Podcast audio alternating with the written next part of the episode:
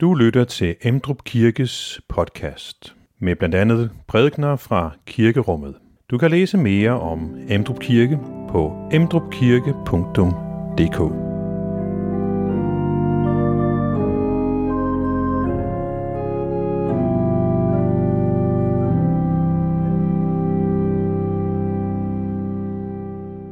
Velkommen til gudstjeneste. I dag så er vi nået til den 10. søndag efter Trinitatis. I tirsdags startede jeg efter en lang og god ferie. Og øh, der var der mange ting, der skulle følges op på. Sådan er det jo typisk. Og en af de ting, som øh, i moderne tider, der skal følges op på, det er alle de mails, der kommer ind i ens indbakke. Og så kan man vælge at sige, det følger jeg op på i morgen eller i næste uge osv. I dag er jeg sat som overskrift, overskrift følge op på dit forhold til Gud i dag.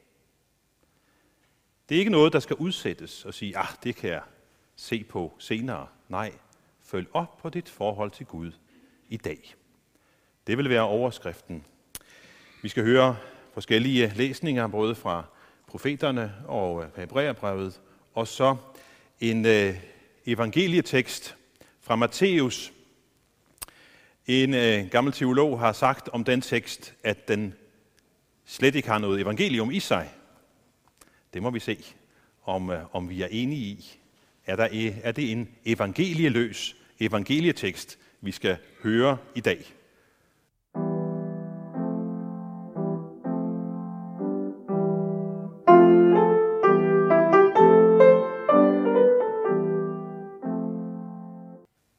Dette hellige evangelium skriver evangelisten Matthæus. Jesus sagde, men hvad skal jeg samle denne slægt med? Den øh, ligner børn, der sidder på torvet og råber til de andre. Vi spillede på fløjte for jer, og I dansede ikke. Vi sang klagesange, og I sørgede ikke. For Johannes kom. Han hverken spiste eller drak, og folk siger, han er besat. Og menneskesønnen kom, han både spiser og drikker, og folk siger, se, den fråser og dranker, ven med tollere og syndere. Dog, visdommen har fået ret ved sine gerninger. Der begyndte Jesus at rejse de byer, hvor de fleste af hans mægtige gerninger var sket, fordi de ikke havde omvendt sig. Ved dig, Korasin. Ved dig, Bethsaida, for hvis de mægtige gerninger, der var, er sket i jer, var sket i Tyrus og Sidon, havde de for længst omvendt sig i sæk og aske. Derfor siger jeg jer, det skal gå Tyrus og Sidon tåligere på dommens dag end jer. Og du, Kapernaum, skal du ophøjes til himlen? I dødsriget skal du styrtes ned. For hvis de mægtige gerninger, der er sket i dig, var sket i Sodoma, havde den stået den dag i dag. Derfor siger jeg jer, det skal gå Sodomas land tåleligere på dommens dag end dig. Amen.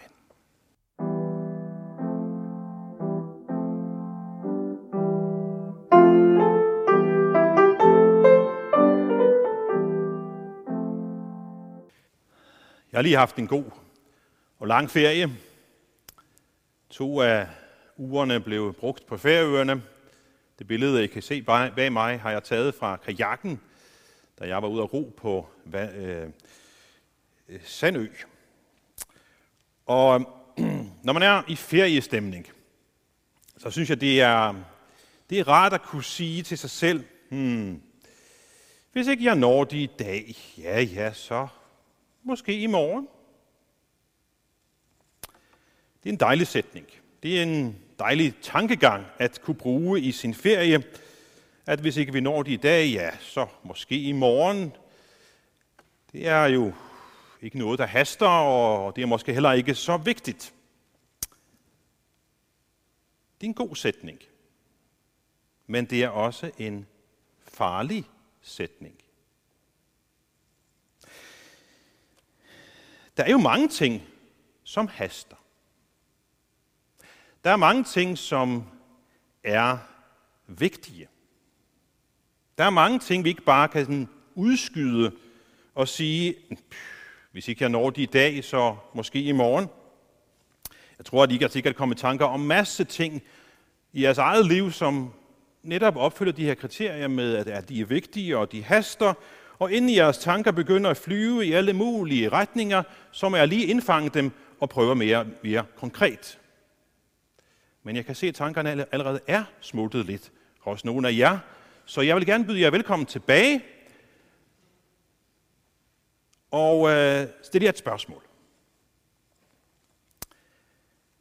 Kan vi godt bruge den her sætning, altså hvis ikke i dag, så måske i morgen, kan vi godt bruge den sætning og den holdning i vores forhold til Gud?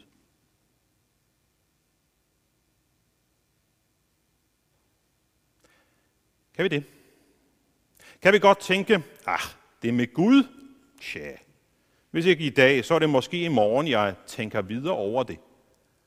Synes I, at det er en god idé? At tænke sådan? At have den holdning? Jeg vil sige nej. Jeg synes ikke, det er en god idé.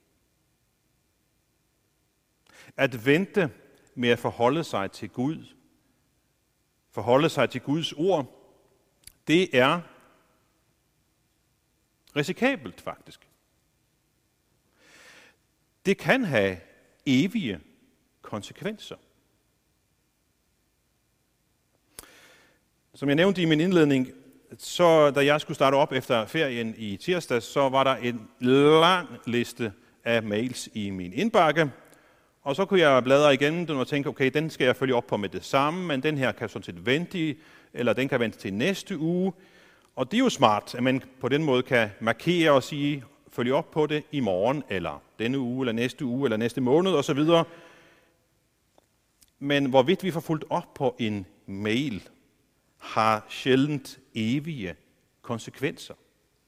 Men det kan det have, hvorvidt vi får fulgt op på vores forhold til Gud og hans ord i tide.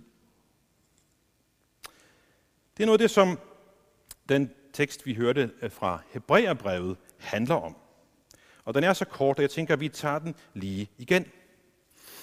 Se til, brødre, at der aldrig i nogen af jer skal være et ondt, vantro hjerte. Så der sker frafald fra den levende Gud, men forman hinanden hver dag, så længe der er noget, der hedder i dag, for at ingen af jer skal blive forhærdet ved syndens bedrag. For vi har del i Kristus, hvis vi indtil det sidste holder urokkeligt fast ved den tillid, vi havde i begyndelsen. Og årsagen til, at jeg læser teksten igen, er det, at jeg har tænkt mig at tage udgangspunkt i tre nøgleord fra denne tekst, og så inddrage evangelieteksten undervejs. Det første, vi skal se på, det er et ondt vantro hjerte. Så skal vi se på formuleringen i dag, og til sidst slutter vi af med det, at vi har del i Kristus. Men lad os først tage det første. Et ondt, vantro hjerte. Det skal ikke være i den kristne menighed, siger Hebræerbrevets forfatter. Og nu tænker I måske, men hvad er dog det? Hvad er et ondt og vantro hjerte. Jo, det betyder ikke, at enhver form for tvivl eller usikkerhed skal vises bort. Det betyder selvfølgelig heller ikke, at den, som er i tvivl, føler tvivl, usikkerhed, ikke skal føle sig velkommen i kirken. Der er plads til tvivl. Hvad betyder et ondt og vantro hjerte så? Vi får lidt hjælp, hvis vi prøver at kigge på, hvad er den sammenhæng, det her siges i. Det står i Hebræerbrevet. Det er skrevet til jøderne, og forfatteren bag, han bruger i denne sammenhæng israelitterne i ørkenen som et advarende eksempel på et vantro hjerte. Israelitterne i ørkenen, altså efter de var blevet udfriet af Ægypten, de havde set Guds mange og store gerninger. De havde set, de havde oplevet, hvordan Gud havde ført dem ud af fangenskabet i Ægypten på forunderlig vis. De havde endda oplevet at gå på bunden af havet. I min ferie, der noget af det, vi gjorde, det var at prøve at stå på vandski. Børnene øh, prøvede det, og altså selvom du har vandski under, så går du ikke på bunden af havet tørskoet. Det, det gør man altså ikke. Det er ret vådt, havet. Det må vi indrømme.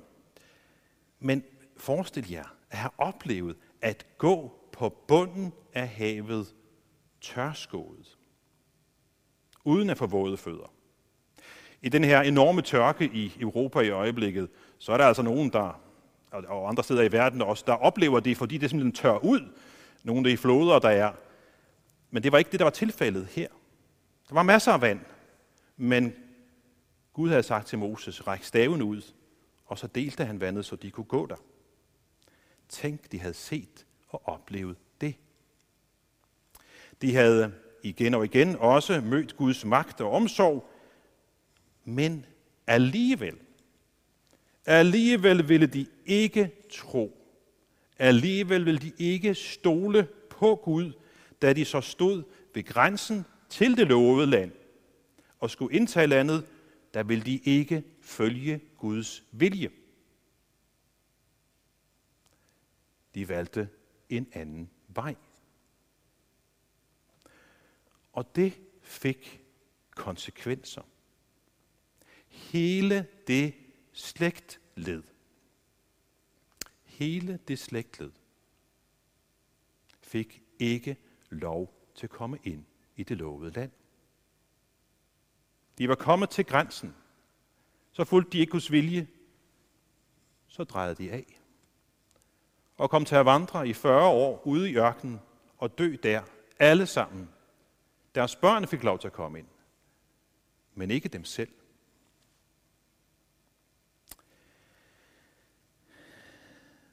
Det er et advarende eksempel i det her brev fra Hebræerne. Det er et advarende eksempel til jøderne, som læser brevet i første omgang. De forstår godt, hvad det handler om. Det er også et advarende eksempel til os i dag. Vi skal tage os i agt for det, som det handler om. Vi skal være opmærksom på, hvordan det gik dem, fordi vi skal vide, at der kan være en lignende fare for os, hvis vi vælger vantroen frem for at stole på Gud. I Hebræerbrevet bruges der en formulering omkring det at gøre hjerterne hårdere. At man gør sit hjerte hårdt og ikke vil tage imod fra Gud. Og her er der en meget, meget anfægtende formulering i den tekst, vi har foran os i dag. Der står, og følg godt med, forhærdet ved syndens bedrag. Forhærdet ved syndens bedrag. Men der står faktisk også konsekvensen af det. Den står faktisk lidt før i sætningen, frafald fra den levende Gud. Det er hård tale.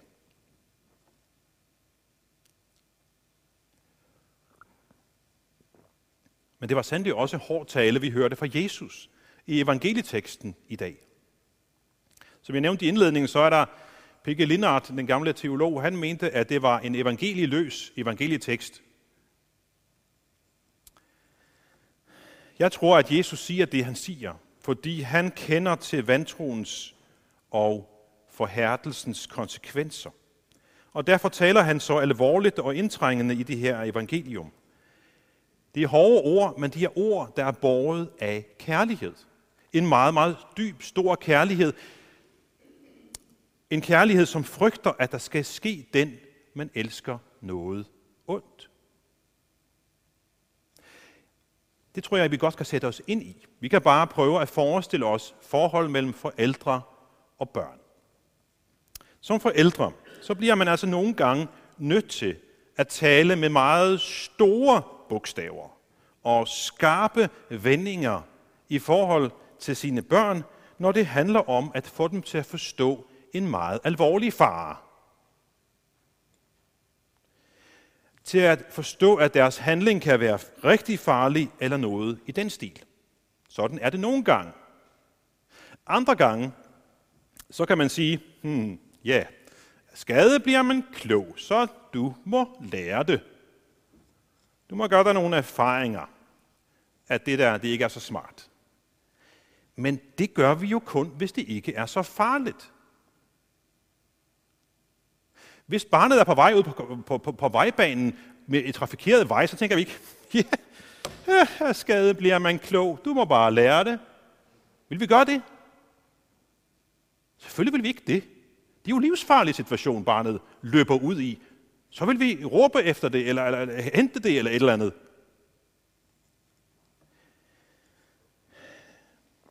Jesu ord er indtrængende og alvorlige, fordi det, han, det handler om, er indtrængende og alvorligt. Det er ikke noget uskyldigt, så han bare kunne tænke, hm, ja, nu, nu tiger jeg bare stille, og så kan de der mennesker gøre sig nogle erfaringer, de kan bare lære det. Af skade bliver man klog. Bedre held næste gang. Nej, vi har kun et liv. Så Jesu ord handler om noget alvorligt. Nemlig selve det evige liv. Og det er derfor, han formulerer sig, som han gør. Han formulerer sig ikke i, i retning af, undskyld mig, jeg har et lille forslag til jer, øh, men ellers må I selv finde ud af det. Nej, det er slet ikke sådan, han formulerer sig. For det her er noget, der ligger ham på hjerte. Og derfor bruger han ord som ved dig. Ved dig.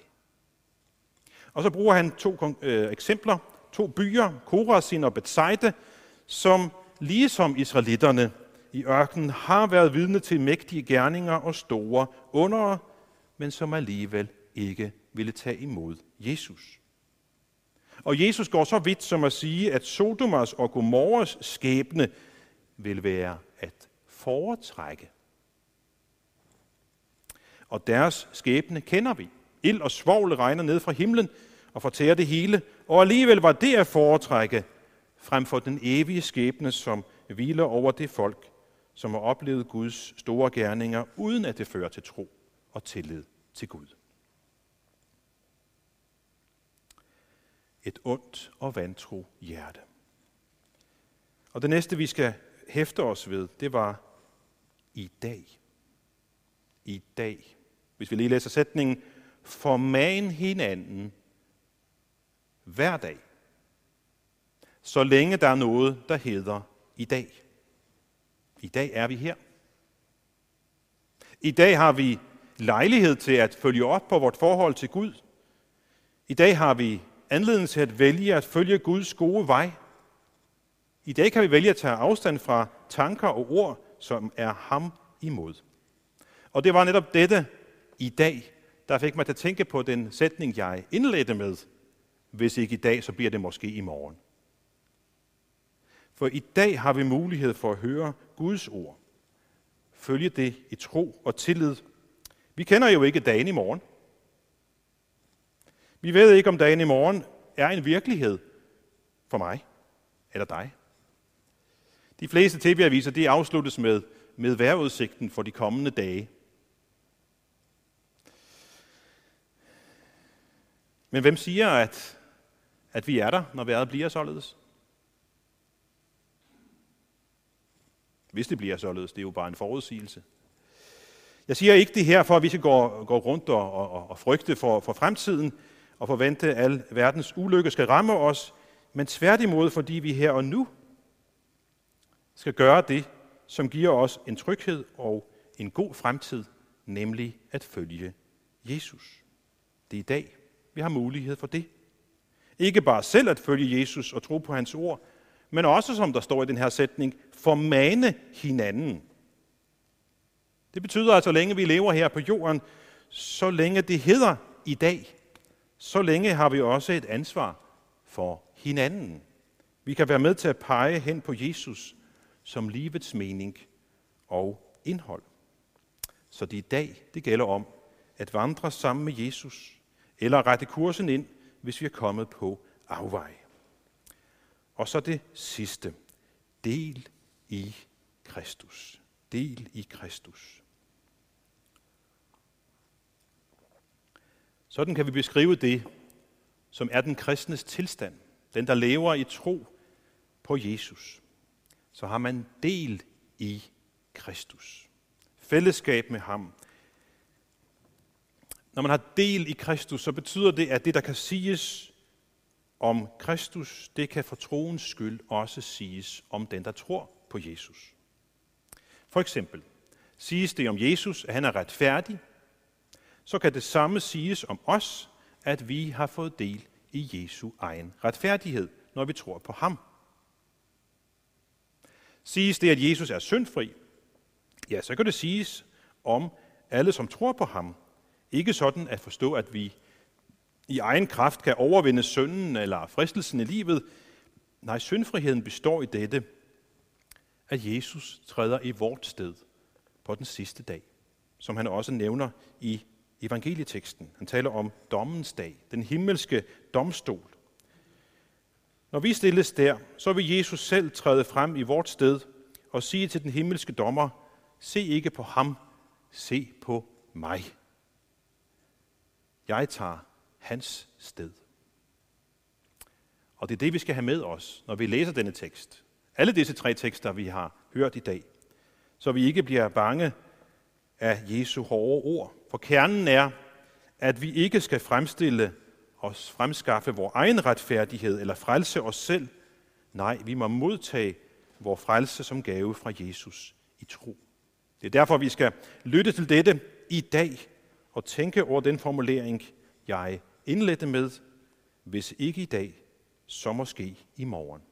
På den ene side kan man sige, at den sætning den udtrykker en ubekymrethed om dagen i dag, men på den anden side er den også en farlig sætning, fordi vi ved jo ikke, om dagen i morgen bliver en ny mulighed for os. Og derfor må vi handle i dag og tro på hans ord og velsignelse. Så lad os ikke sige, hvis ikke i dag, så i morgen. Lad os hellere sige, i dag begynder resten af mit liv. I dag vil jeg følges, vandre sammen med Guds søn. I dag vil jeg tro på ham. Så har jeg del i alt det, han har. Amen. Find flere podcast og læs mere på emdrupkirke.dk